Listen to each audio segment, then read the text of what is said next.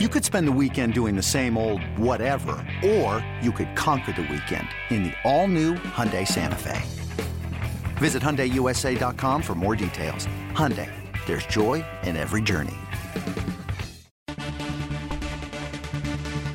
El mundo de las grandes ligas se complace en traerle un programa dinámico con Félix de Jesús, Sadiel Lebrón, Kevin Cabral y un grupo de profesionales. Segmentos con los diferentes deportes en su actualidad. Reportajes exclusivos sobre sus equipos favoritos. Entrevistas con peloteros, coaches y todas aquellas personas ligadas al béisbol. El mundo de las grandes ligas comienza ahora.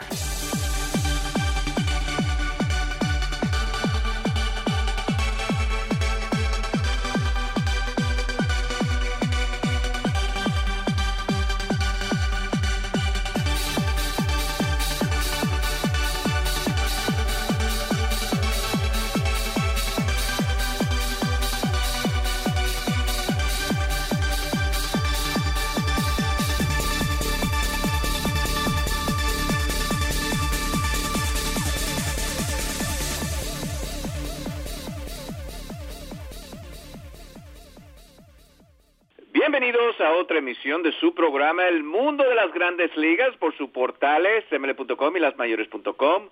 Como siempre, nuestro productor es Andrew Hartz, aquí con ustedes, Kevin Cabral y un servidor Félix de Jesús con todo lo que está pasando en las grandes ligas. Eh, básicamente una semana de receso con lo que es el juego de estrellas. Eh, todo comenzó el domingo el pasado domingo con lo que es eh, el juego de futuras estrellas. Eh, vamos a comentar sobre eso. También algunos cambios eh, que se están desarrollando en estos mismos eh, minutos. El caso de Manny Machado, Brad Hand pasa a un equipo. Bueno, bastantes noticias en lo que es el béisbol. Pero antes vamos a darle la bienvenida a Kevin Cabral. ¿Qué tal, Kevin? Muy buenas, Félix. Mi saludo cordial para ti, para todos los amigos oyentes del mundo de las grandes ligas. Bueno, eh, Kevin, algo que se esperaba, eh, lo de Manny Machado, por un momento se pensaba que el equipo eh, de los Yankees estaban interesados, el equipo de Boston también, aunque ellos están eh, seguros ahí con eh, grandes prospectos dominicanos, el caso de Rafael Devers eh, de Boston, al igual que Miguel Andújar del equipo de los Yankees, pero siempre cuando hay un jugador así de esa magnitud que va a pasar a otro equipo, siempre se mencionan esos dos equipos, pero finalmente cae con otro de los grandes, pero al oeste estamos hablando de los Dodgers de Los Ángeles. Sí, y yo eh, lo he manifestado, lo había manifestado desde el primer momento que en realidad no le veía sentido a una adquisición de, de los Yankees eh, de adquirir a Machado porque los Yankees tienen otras necesidades que atender y están muy bien en el lado izquierdo del cuadro interior.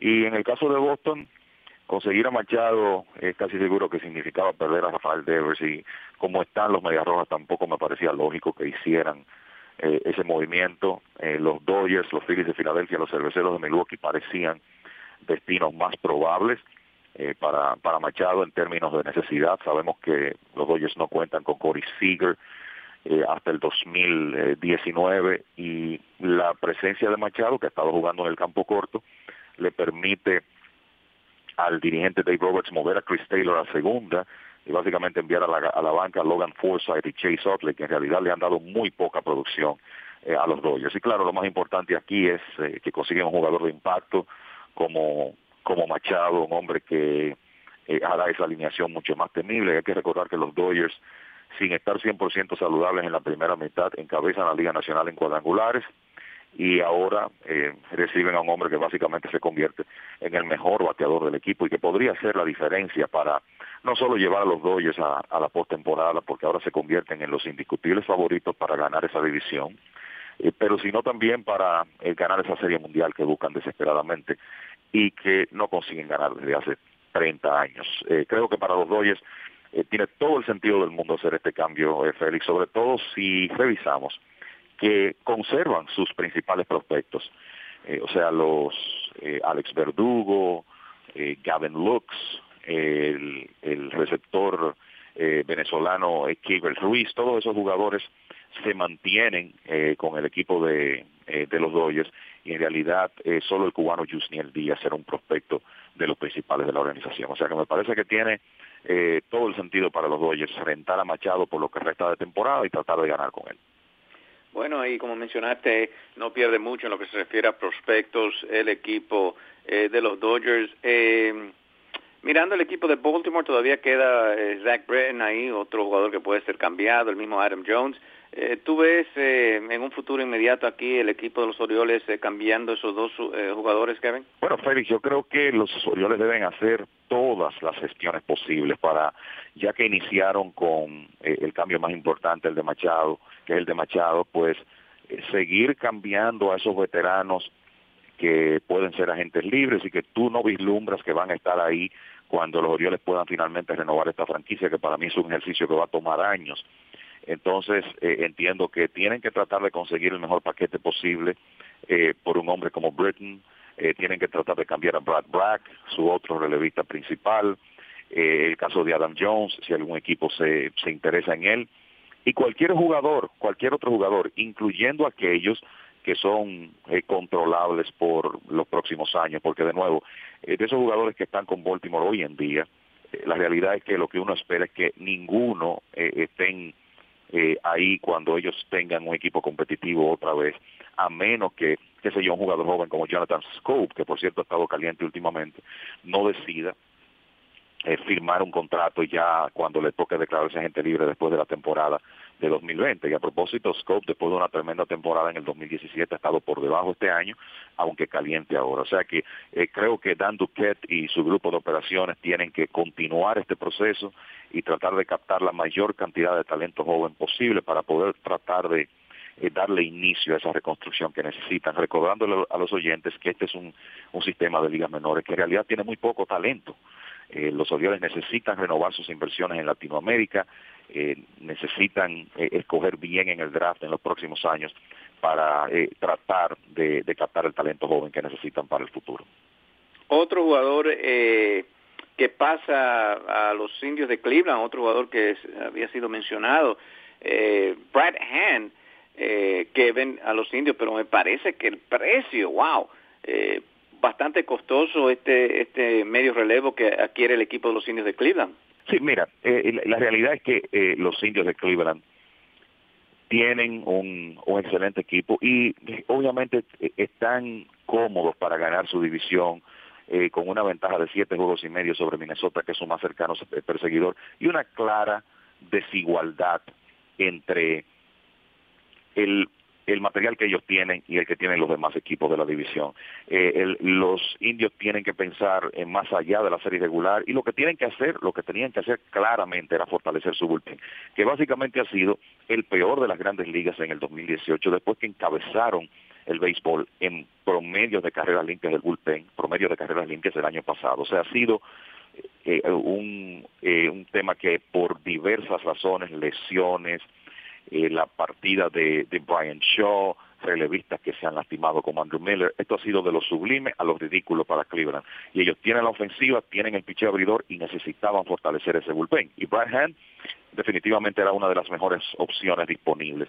Y se sabía que el precio iba a ser alto. Y yo esto lo, lo había eh, ya comentado en otros programas, Félix, que eh, me parecía que en caso de los indios conseguir la, la, clase de relevista que necesitaban, iban a tener que incluir a Francisco Mejía, el joven catcher dominicano, en la negociación. Y obviamente duele porque es un jugador de potencial prospecto número uno de la organización, pero mira, el equipo de Cleveland está muy bien en la receptoría con Jan Gomes y Roberto Pérez.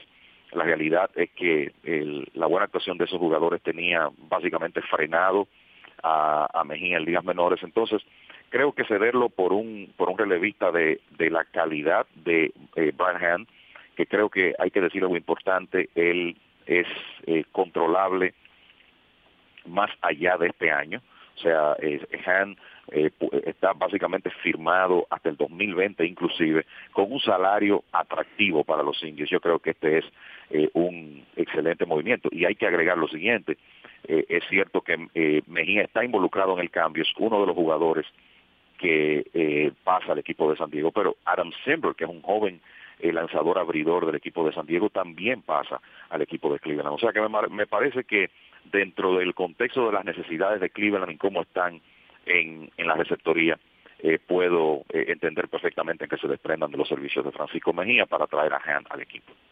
Pagan bien los eh, de Cleveland cuando necesitan medio relevo. Todos sabemos el cambio de Andrew Miller también, que entre otros jugadores este, eh, le lleva al equipo de los Yankees, Clem Frazier.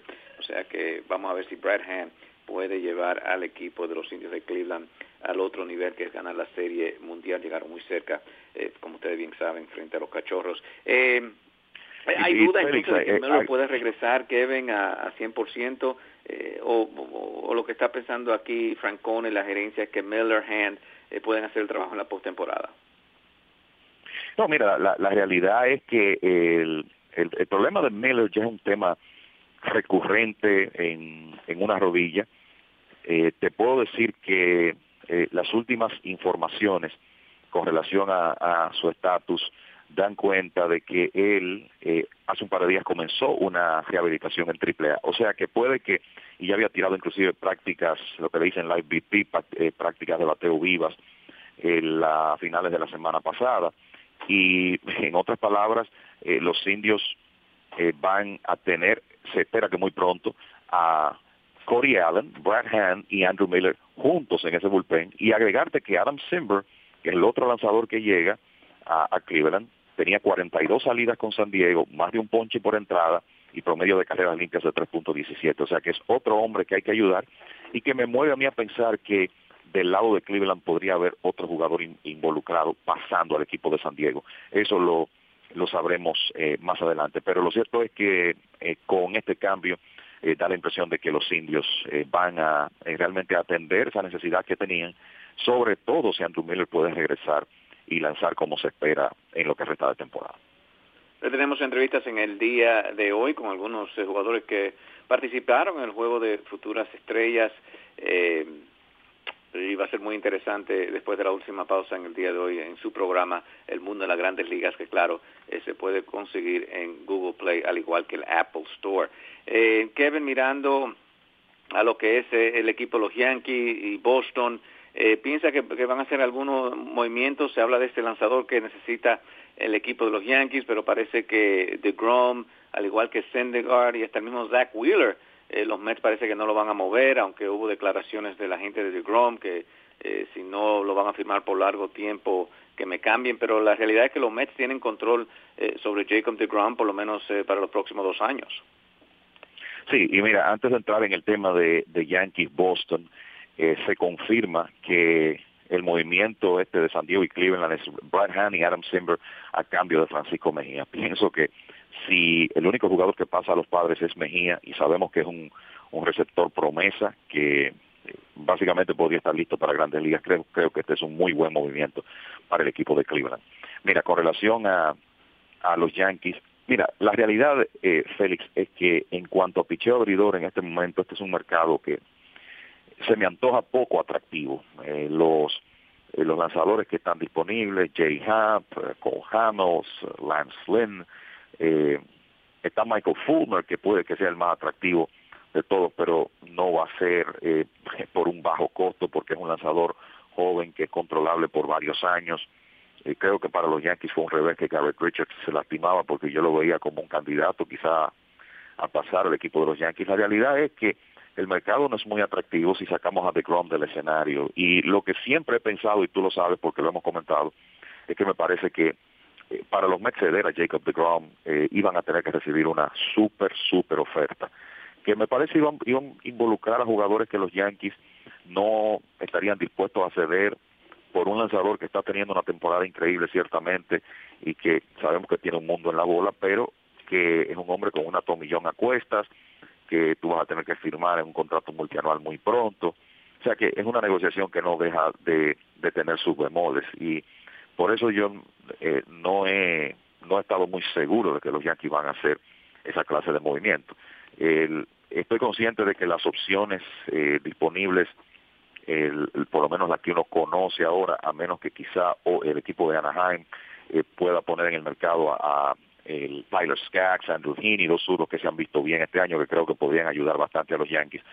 El, el mercado no llama mucho la atención, eh, pero me parece cuesta arriba que los Yankees, y esto es pensando más en la postemporada que ahora, eh, y digo, pensando también en ganar esa división, eh, donde tienen un rival tan considerable como, eh, como el equipo de Boston, me resulta cuesta arriba pensar que ellos van a seguir confiando en Sonny Gray tomando en cuenta la temporada que ha tenido. O sea que puede que aquí veamos un movimiento que no va a ser uno de esos de super impacto, pero por un lanzador veterano que pueda aportar entradas eh, a esa rotación. Eh, eso es lo que yo esperaría.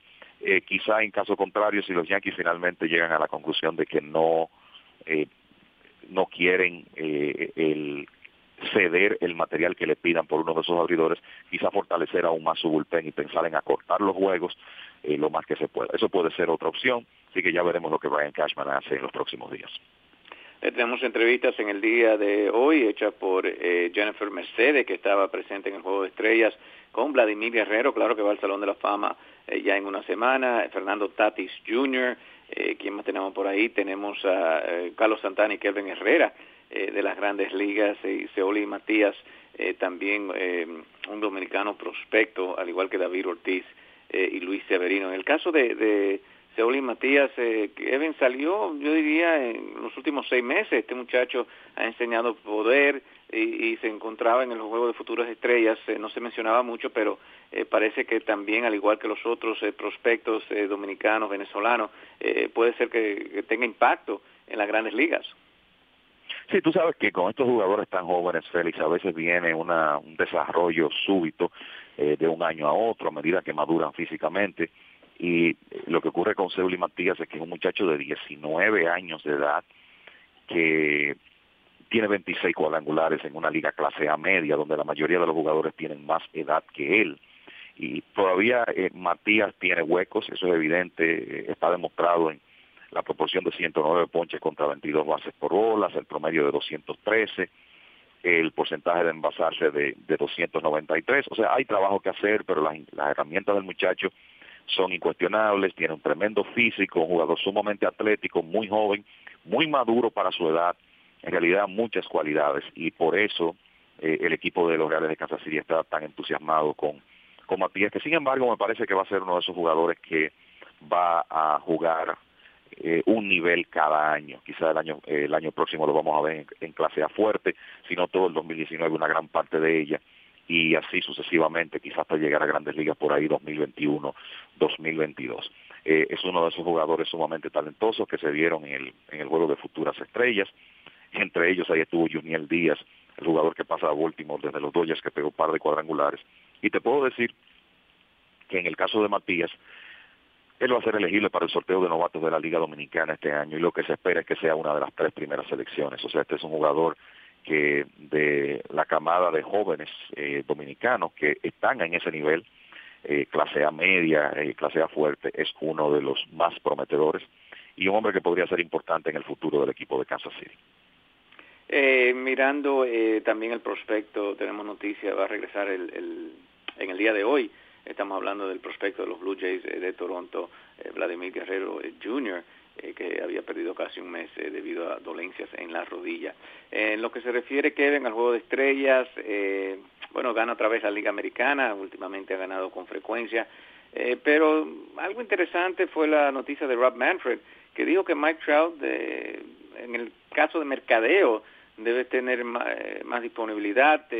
Trout no lo ve así, él dice que hace bastante en la comunidad y que tiene que básicamente tomar eh, eh, sus días libres, al igual que los eventos que va a hacer, eh, cuidarse mucho durante la temporada. ¿Qué pensaste de eso, de, que el jugador número uno, básicamente, que muchos piensan en el béisbol, tal vez no esté tan disponible como quiere el comisionado Rob Manfred? Bueno, yo te voy a decir algo. Lo que uno ha visto y ha escuchado de Mike Trout, como comparte con los niños, la cantidad de autógrafos, autógrafos que, que firma, lo amable que es con los fanáticos. A mí me parece una, una declaración desafortunada de, de Rob Manfred, el básicamente criticar eh, a un jugador como Trout. Hay que entender que no todo el mundo tiene el temperamento, sobre todo en esta época donde eh, el, el acceso puede salirse de control tan fácil con las redes sociales y todo lo que, eh, lo que tenemos hoy en día. el punto de que un jugador de esta naturaleza básicamente tiene una cámara eh, encima de él todo el tiempo que está en el estadio y también fuera. Eh, es difícil de, de manejar y eh, yo honestamente no sé qué más quisiera las grandes ligas que haga Mike Trout. Este es un jugador que, como dicen, eh, compite de la manera que, eh, que tú quieres, es un jugador que cuando conecta un rolling en el infield siempre corre fuerte hacia primera, que eh, es a la antigua en el sentido de que conecta un cuadrangular y tú nunca ves manerismos innecesarios, juega fuerte a diario, todo el mundo lo tiene como un excelente compañero, de nuevo la amabilidad con que trata al público, o sea, que él tenga la, el deseo de no ser más visible y que quiera su privacidad y tiempo para su familia, yo creo que eso hay que respetárselo, Mike Trout, y apreciar la clase de embajador que él, él es para el juego en, en los momentos que está que es público, ¿verdad? Yo creo que no no podemos esperar que todo el mundo sea como Reggie Jackson en su época, que tenga eh, ese ese temperamento. Y de nuevo, eh, Mike Trout yo creo que dio una demostración más de clase con las declaraciones que dio anoche en las redes sociales diciendo, bueno, mucha gente está hablando de esto, el comisionado y yo no tenemos problemas, olvidémonos de las declaraciones y vamos a jugar béisbol. Es una demostración más de la clase de Mike Trout y creo que eh, Major League Baseball puede eh, venderlo sin necesidad de que este hombre tenga que estar expuesto al, al público y quizá a sacrificar su tiempo libre todo el tiempo. Interesante, yo estoy de acuerdo totalmente contigo. Mike Trout eh, ha sido ejemplar en lo que es su carrera en las grandes ligas. Algo que no fue muy ejemplar, pero eh, Kevin, y no sé qué piensa, hace siete años parece que puso en las redes sociales eh, Josh Hader, el relevista del equipo de Milwaukee, eh, varias cosas que no fueron eh, aceptadas y entonces ahora salen a colación. tiene que haber un límite. ¿Qué piensa de esa situación de, de Hader? wow, eh, increíble que después de siete años eh, se ataque a este muchacho no sabiendo eh, cuáles son sus tendencias, pero eh, ¿qué piensa de, esa situación y, del tiempo que ha pasado y ahora sale esto aquí a, que todo el mundo lo vea?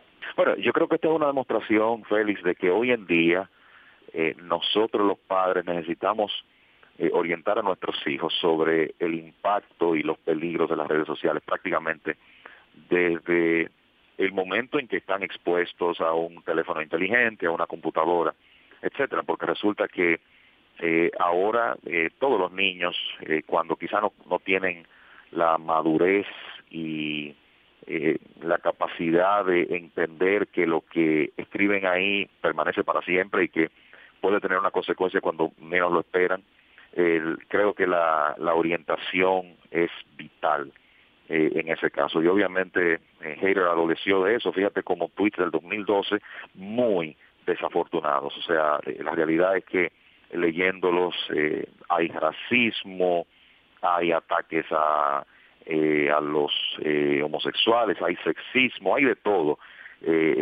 En, esos tweets que por lo que uno ve que han dicho los compañeros de, de Josh Hader en realidad no reflejan la clase de persona que él es hoy en día. Pero, eh, eh, de nuevo, lo que tú escribes en las redes sociales permanece. Lamentablemente esto sale ahora y el muchacho ha tenido que pagar las consecuencias de explicarse eh, públicamente y además de eso va a tener que someterse a un eh, entrenamiento de, sensibilidad, que me parece que es una pena benigna hasta cierto punto.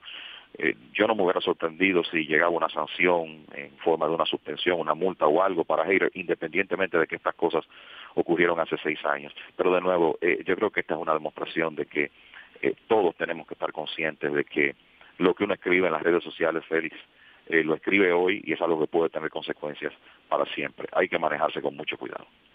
Bueno, la segunda mitad se aproxima, hay equipos eh, que todavía tienen la delantera, hay algunos que han bajado. Eh, el caso de, los eh, marineros de Seattle y se acercan a lo que no se pensaba hace dos semanas, eh, ya se pensaba los cuatro equipos estaban, o los cinco equipos iban a estar ya ahí firmes para lo que es la postemporada, pero ha cambiado también hay noticias de la Liga Nacional. Pero vamos a una pequeña pausa, pausa, Andrew, y cuando regresemos entonces tenemos mucho más aquí para ustedes en el programa El Mundo de las Grandes Ligas. Ya regresamos. Black Iron Burger, la hamburguesería número uno en votación por Sagat como la mejor hamburguesa Black Iron Burger ofrece hamburguesas clásicas americanas y comidas inspiradas por el Mediterráneo por chefs españoles. Las hamburguesas de beef Black Iron Burger están hechas con carnes naturales y sin antibióticos, esteroides y hormonas. Black Iron Burger usa ingredientes frescos de alta calidad hechos en casa con sabores asombrosos que te transportarán a un sitio especial. Cual sea la ocasión, Black Iron Burger es el sitio perfecto para eventos deportivos, familiares y con amigos. Black Iron Hamburger. Nobody beats our meat.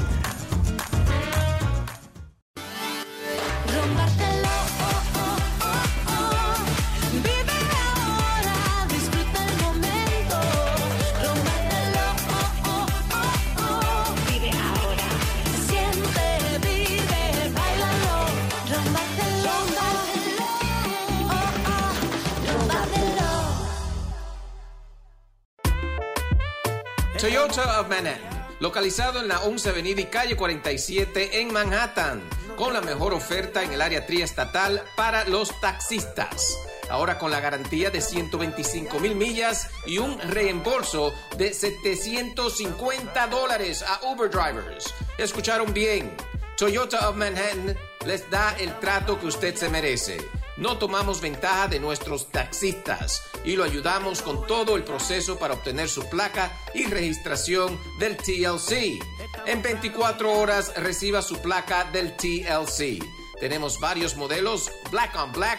Eso de pagar mensual a una compañía cuando puede ser dueño de su carro se acabó. Establezca su crédito con Toyota of Manhattan. Llamen al 1 800 New Toyota. Eso es 1-800-NEW Toyota. Estamos claros y ya, y no te voy a negar. Bueno, de regreso a su programa El Mundo de las Grandes Ligas por su portales m.com y lasmayores.com. Andrew Hart es nuestro productor aquí con ustedes, Kevin Cabral y un servidor Félix de Jesús con todo lo que está pasando en las Grandes Ligas. Ya hemos tocado el tema de Manny Machado, Brad Hand, uh, pasa el equipo de los indios de Cleveland, eh, la situación de Josh Hader y los uh, tweets hace unos años eh, y otros temas más. Eh, pero ahora vamos a tocar lo que puede ser esta segunda mitad. Los Yankees a cuatro y medio todavía no hacen un cambio para ese as o ese lanzador que puede estar segundo en la rotación detrás de Luis Severino. Los indios ya con ese gran movimiento se afincan a ganar la división central. Eh, pero Kevin, eh, los marineros de han caído últimamente 3 y 7 en sus últimos días, han perdido 4 en línea. En estos momentos Oakland se acerca a unos 3 juegos. Eh, un equipo de Oakland que no se pensaba iba a competir este año, pero están jugando súper bien, 7 y 3 en sus últimos días. Y parece que vamos a tener aquí eh, una carrerita en estos últimos meses de temporada 2018.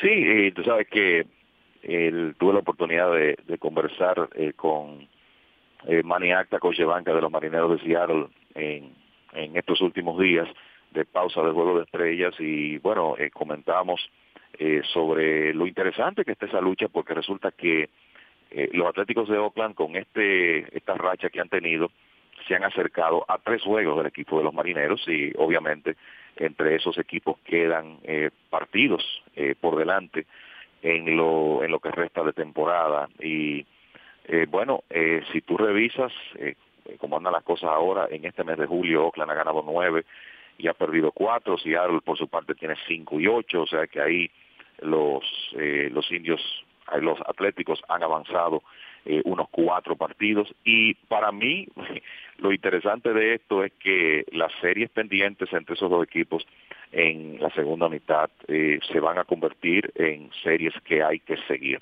Eh, Seattle tiene un inicio de segunda mitad relativamente cómodo, en teoría, contra un equipo como los Bahías Blancas de Chicago, y será en agosto, específicamente ya los días 13, 14, 15 de agosto, cuando visitan Oakland para jugar tres partidos contra los Atléticos. Luego, terminando agosto, inician otra serie en Oakland y en septiembre tienen una tercera en Seattle. Lo que quiere decir que entre esos equipos restan nueve encuentros. Y la realidad es que cualquier cosa puede pasar. Como tú decías, uno no esperaba ver a Cleveland en esta competencia, pero si tú te detienes a ver el equipo, ellos tienen una buena alineación y un buen bullpen. Lo que necesitan es que el picheo abridor pueda hacer el trabajo. Hay regulares de calidad ahí, como Jer Lowry, que está en una, en una gran temporada. Los dos jugadores de las esquinas del infield son excitantes por el poder que tienen y la defensa que pueden jugar. Me refiero a Matt Olson y Matt Chapman, tienen a Chris Davis, tienen a Steven Piscotty que terminó la primera mitad como una tromba. O sea que eh, este es un equipo con, con material, tienen a Blake Trinan que posiblemente ha sido el mejor cerrador de la Liga Americana en lo que va de temporada cuando tú revisas sus números y de nuevo lo que necesitan es el, que su picheo abridor sea más estable en la segunda mitad. A mí no me sorprendería que en el caso de Seattle ellos hagan un movimiento para adquirir un abridor más y hay que recordar que ya en menos de un mes tendrán a Robinson Cano de regreso en la alineación. O sea que parece que va a ser una lucha es un momento interesante y como tú decías, lo que eh, el hecho de que Oakland se integre a la competencia le da más interés eh, a la Liga Americana porque se veía un panorama como muy claro semanas atrás con Boston, Yankees, Cleveland, Houston y Seattle como los cinco equipos que iban a clasificar. Bueno, ahora hay que meter en el grupo también a, los Atléticos como un, enemigo de consideración. Eh, bueno, vamos a ver si Tampa Bay un poquito más atrás, eh, eh, pero sería interesante debido al sistema que han usado este año Kevin Cash con esos lanzadores limitados este año y la manera que ha tratado su bullpen eh, también sería muy interesante si Tampa Bay también hiciera aquí eh, un buen papel en la segunda mitad. En la Liga Nacional, los Phillies siguen en primer lugar, a medio juego están los Bravos, los Nacionales a cinco y medio. Eh, Kevin, eh, tal vez reciben un impulso ahí con Bryce Harper ganando el Home Run Derby en su casa, tal vez se calienta un poquito más Harper. ¿Qué piensa de esa situación? Y, y vamos a dejar los Marlins y los Mets ahora por fuera, trece y medio pero eh, los nacionales todavía aquí con gran oportunidad de, superar aquí a los Phillies y los Bravos. Mira, yo creo que sería un error descartar al equipo de Washington, sobre todo si Steven Strasburg puede regresar saludable eh, en la segunda mitad. Eh, sabemos que Gio González y, el mismo Tanner Rourke han pasado por momentos difíciles en la segunda mitad de temporada, pero no me parece que eso va a ser algo permanente. Y este, ellos tienen a Max Scherzer y uno tiene que esperar que estén más saludables en la segunda mitad, eh, con hombres como, por ejemplo, eh, Daniel Murphy y Ryan Zimmerman, y que Bryce Harper pueda, eh, en términos de promedio, sobre todo ese promedio tan bajo de 2.14, mejorar. Y al fin y al cabo los nacionales están a cinco juegos y medio, y quedando tanto béisbol, esa es una diferencia que ellos pueden salvar. Así las cosas, yo creo que ya tenemos que entender que Filadelfia y Atlanta son eh, rivales eh, de consideración, eh, definitivamente, o sea, equipos que han se han adelantado quizá al proceso un año, pero el equipo de Washington todavía puede ser factor en esa competencia en lo que resta de temporada. En las otras dos divisiones, lo que era esperado, ¿no? Cachorros y los Dodgers ya en primer lugar, los Cachorros en la división central, al igual que los Dodgers, los Dodgers, claro, se refuerzan con Manny Machado, eh, Diamondbacks a medio juego, eh, Colorado jugando muy bien en sus últimos 10 juegos, han ganado 8, 5 en línea. Eh, los gigantes también eh, todavía en competencia están a 4. Kevin, ¿cómo podemos o qué estamos mirando aquí en las próximas semanas de gran interés, especialmente en la división del oeste, al igual que la central? Sí, la, la realidad es que si, si vamos a hacer objetivos, esta adquisición de, de Manny Machado por parte de los Dodgers, eh, los convierte en, favoritos indiscutibles para eh, ganar la división oeste de la Liga Nacional. Eh, ellos han estado jugando muy bien después de un inicio lento, 37 victorias y 17 derrotas en los últimos 54 partidos, por eso están en la primera posición, con medio juego de ventaja sobre unos Diamondbacks que no terminaron muy bien en sus partidos antes del juego de estrellas, todo lo contrario a los Rockies, que eh, ganaron 13 de sus últimos 16 y se acercaron a dos juegos. Y los gigantes están ahí también, y para los gigantes va a ser muy importante la salud de su picheo abridor eh, en la segunda mitad. Pero tú revisas esa alineación de los Dodgers ahora con Manny Machado uniéndose a Cody Bellinger, eh, a un jugador como Max Muncy, que ha sido una de las grandes sorpresas este año, Justin Turner, que yo creo que podemos esperar que tenga una mejor segunda mitad a medida que se va recuperando de la fractura en su muñeca izquierda eh, Clayton Kershaw, que está saludable otra vez, la posibilidad de que ellos hagan unos movimientos para fortalecer su bullpen. Eh, yo creo que eh, es cuesta arriba eh, uno pensar, uno no dar a los Dodgers como favoritos para ganar otra vez. Me parece que ellos están bien posicionados para ganar la división este por sexto año consecutivo. Bueno, sigue muy interesante el béisbol y repetimos, ya comienza eh, en el día de hoy, Carnales y Cachorros, y ya el viernes ya comienzan a jugar todos los equipos, Mets y Yankees, aquí una serie muy importante en el Yankee Stadium, entre otras series en lo que resta de temporada. Kevin, ¿algunos eh, comentarios finales?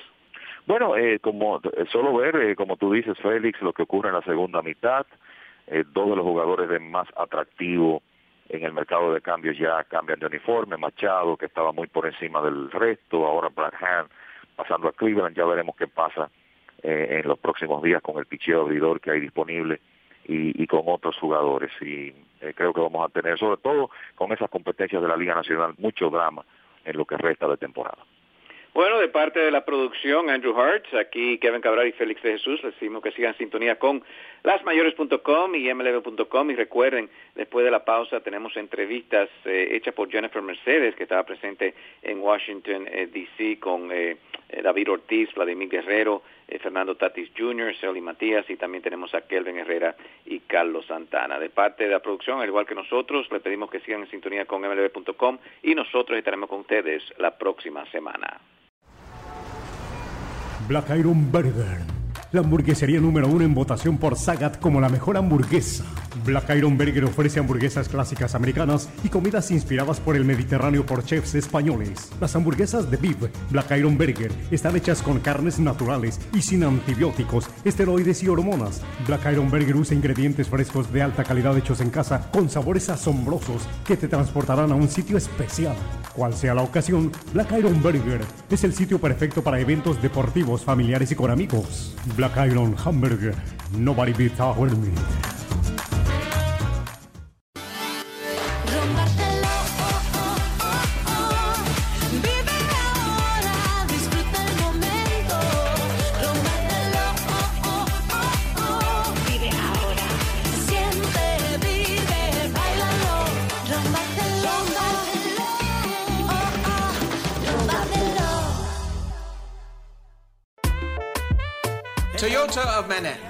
localizado en la 11 Avenida y calle 47 en Manhattan, con la mejor oferta en el área triestatal para los taxistas. Ahora con la garantía de 125 mil millas y un reembolso de 750 dólares a Uber drivers. Escucharon bien. Toyota of Manhattan les da el trato que usted se merece. No tomamos ventaja de nuestros taxistas y lo ayudamos con todo el proceso para obtener su placa y registración del TLC. En 24 horas reciba su placa del TLC. Tenemos varios modelos, Black on Black. Eso de pagar mensual a una compañía cuando puede ser dueño de su carro se acabó. Establezca su crédito con Toyota of Manhattan. Llamen al 1-800 NU Toyota. Eso es 1-800-NEW Toyota. Estamos claros y ya, y no te voy a negar.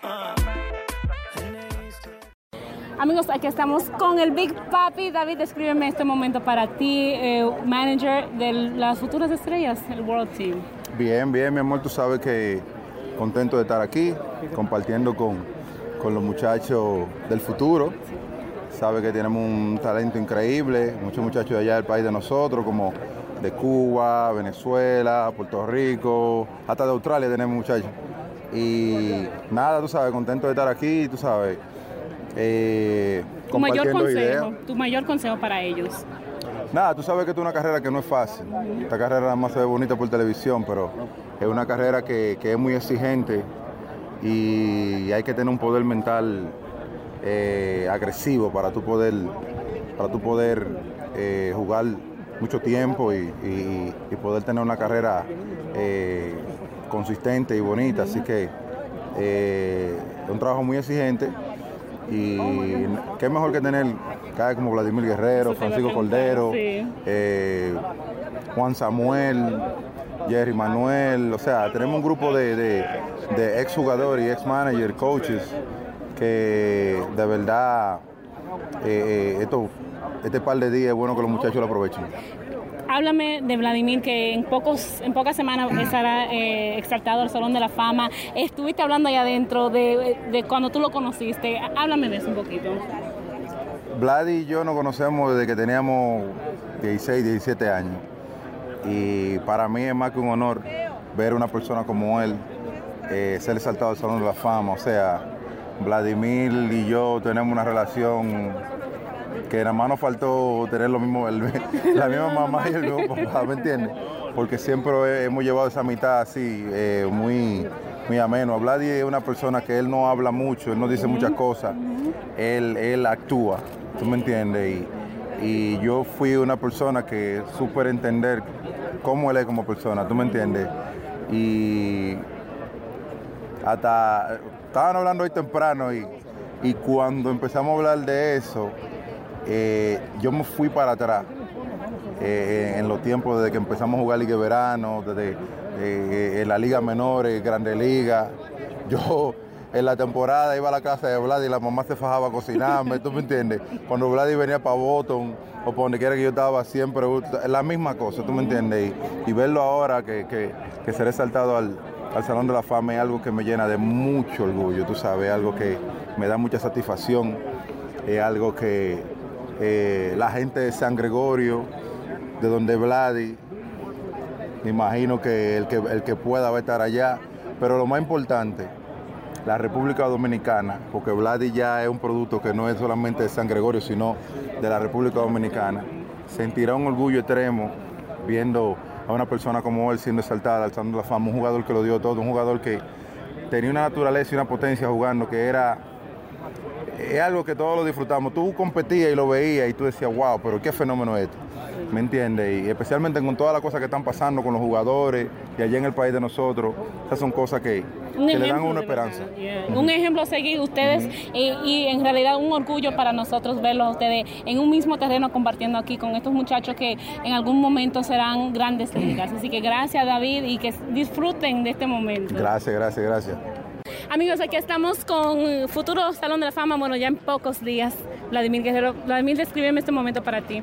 Bueno, todavía no te puedo describir. Yo me siento contento. Yo que trato de que Dios me dé salud y uno que quiere compartir eh, en, el 20 en- en el 27 de, de este mes, no, el 29 de este mes, eh, con mi familia, que van unos cuantos, o van muchos. Van muchos. Eh, y la gente dominicana también, que van de Boston, van de Miami, Nueva York, de aquí mismo. Y yo creo que lo que trato es que Dios me dé salud para poder disfrutar lo que pueda pasar ese día. Y háblame del día de hoy que estarás, estás compartiendo, no solamente con las futuras estrellas, pero con David, eh, que también será un futuro Salón de la Fama. Claro que sí, me siento contento, ya que teníamos mucho que no nos veíamos. compartí aquí en, el, juego de la futura estrella, yo creo que me siento bastante contento. Eh, cuando me llamaron, tenía que venir como quiera obligado aquí a, a Washington, pero yo creo que me siento contento compartir con muchos muchachos jóvenes, de dominicanos, eh, venezolanos, eh, eh, panameños, boricuas y también mexicanos. Yo creo que ya que ellos no, uno no compartió con ellos, pero puede compartir ese día aquí con ellos, aquí viéndolos jugar. Tu mayor consejo para ellos. Bueno, que trabajen fuerte. Yo creo que uno que trata es que si uno sale de nuestro país a venir a trabajar fuerte para seguir manteniendo nuestra familia en alto y nuestra bandera. Tu consejo que le has dado a tu hijo, que vemos que tiene el mismo talento tuyo. Bueno, que siempre haga su duro y que, que no se lleve de, de la cosa que siempre le van a decir, que si tú quieres ser igual que tu padre o mejor que tu padre, sino que le digo, siempre va, va- va a suceder, siempre van a hablar, lo que trato es, le digo, ten tu mente en alto y que Dios te dé salud, que yo sé que tú vas a hacer buen trabajo. Claro, que sea el mejor él que él pueda hacer, no mejor que ti ni nadie, ¿verdad? No, sino que lo que Dios le tenga para él, que lo haga él. Radio, un saludo, una, algún mensaje a esa fanaticada que, que te estará esperando allá en Cooperstown, que yo sé que van buses llenos de, de esos, de esos dominicanos. Bueno, yo lo que te trato es que eh, Dios me dé eh, salud, que vayan suaves. Yo creo que lo que uno trata es que lleguen, lleguen bien para que vean, eh, eh, disfruten ese día de- del Cooperstown y que vamos a ver tres dominicanos y el primer bateador, pues me siento contento que pueden ir más eh, como David Ortiz, también está eh, Albert Pujol y, y bastante, bastante dominicanos que pueden estar metidos ahora en el Salón de la Fama. Gracias y suerte, ¿ok? Amigos, aquí estamos con Fernando Tatis Jr. Descríbeme este momento para ti. Un momento súper especial, poder estar rodeado de tanta gente especial y poder estar haciendo aquí lo que le gusta a uno. Y la verdad que súper contento de poder estar aquí. Compartir con un dirigente como David Ortiz, eh, ¿qué han aprendido ustedes de, de él? Mucho. O sea, un hombre que te puede ayudar en todos los aspectos del béisbol, en la vida y se, hemos aprendido mucho. Esta mañana estábamos hablando un buen rato con él y la verdad que es una charla súper importante para uno. ¿Cuál, cuál consejo coges, eh, captas de, de eso? Todo, o sea, gente así es bueno aprender de todo lo que ellos han pasado en esta vida y cómo ha sido el proceso y cómo ellos lo han superado, ya que uno va subiendo y mejor así se adapta al proceso más rápido. Eres igualito a tu papá. Yo eh, entrevistaba mucho a tu papá cuando estaba con los Mets y veo que no solamente que se parece y que tal vez que las habilidades de béisbol ha cogido de él, pero también los rubios. los rubios, porque tu papá siempre también estaba con los rubios. él cuando te, te lo pintaste, ¿qué te dijo? Eh, ¿Qué te digo? No, él no te puede decir, quítate eso, porque él lo hizo. Él me estaba diciendo que me lo quitara, pero después ya se adaptó y me dijo que, que hasta me quedaba bien. Ah, tú ves. Eh, proyección para ti, eh, ya, ya te preguntaron, pero ¿ves que antes de septiembre llegues? Hay chance, tú sabes, hay chance de sí, hay chance de no, pero todo eso lo dejaremos a la directiva de San Diego, ellos sabrán lo que van a hacer y estamos aquí dando el trabajo y estar listos para cualquier momento. Gracias y suerte. Gracias, gracias. Amigos, aquí estamos con Zuli eh, Matías. ¿Cómo estás? Descríbeme este momento para ti en el Juego de las Futuras Estrellas. Ah, un momento de verdad muy, muy, muy contento y feliz de estar aquí, tú sabes.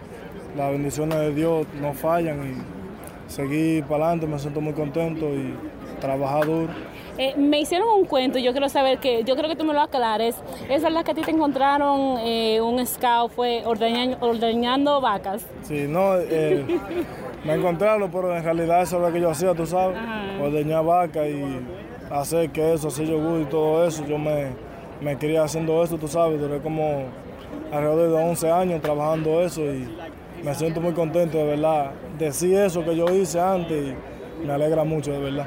De, de dónde estabas hasta dónde estás. ¿Alguna vez eh, imaginabas que estarías aquí en un terreno de grandes ligas cuando estabas ahí con, con las vacas? No, te lo juro que no.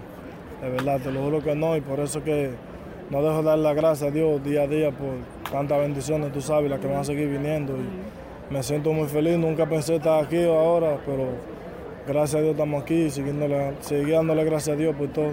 ¿Qué, qué has aprendido hasta ahora de, de tu manager, David Ortiz? ¿Qué, qué consejo le, le ha dado él a ustedes? No, entró eh, con una energía, eso es, vamos allá, que ustedes pueden, yo sé, vamos, vamos a ganarle esos gringuitos, tú sabes. Y, es una felicidad, eh, muy contento y muy, muy amable, de verdad. Una persona muy maravillosa. Así mismo es. Y bueno, ya que por ahí viene lo que es la exaltación del Salón de la Fama, Vladimir Guerrero, un dominicano más eh, en el Salón de la Fama, ¿tu sentir? No, yo me siento muy orgulloso porque imagínate.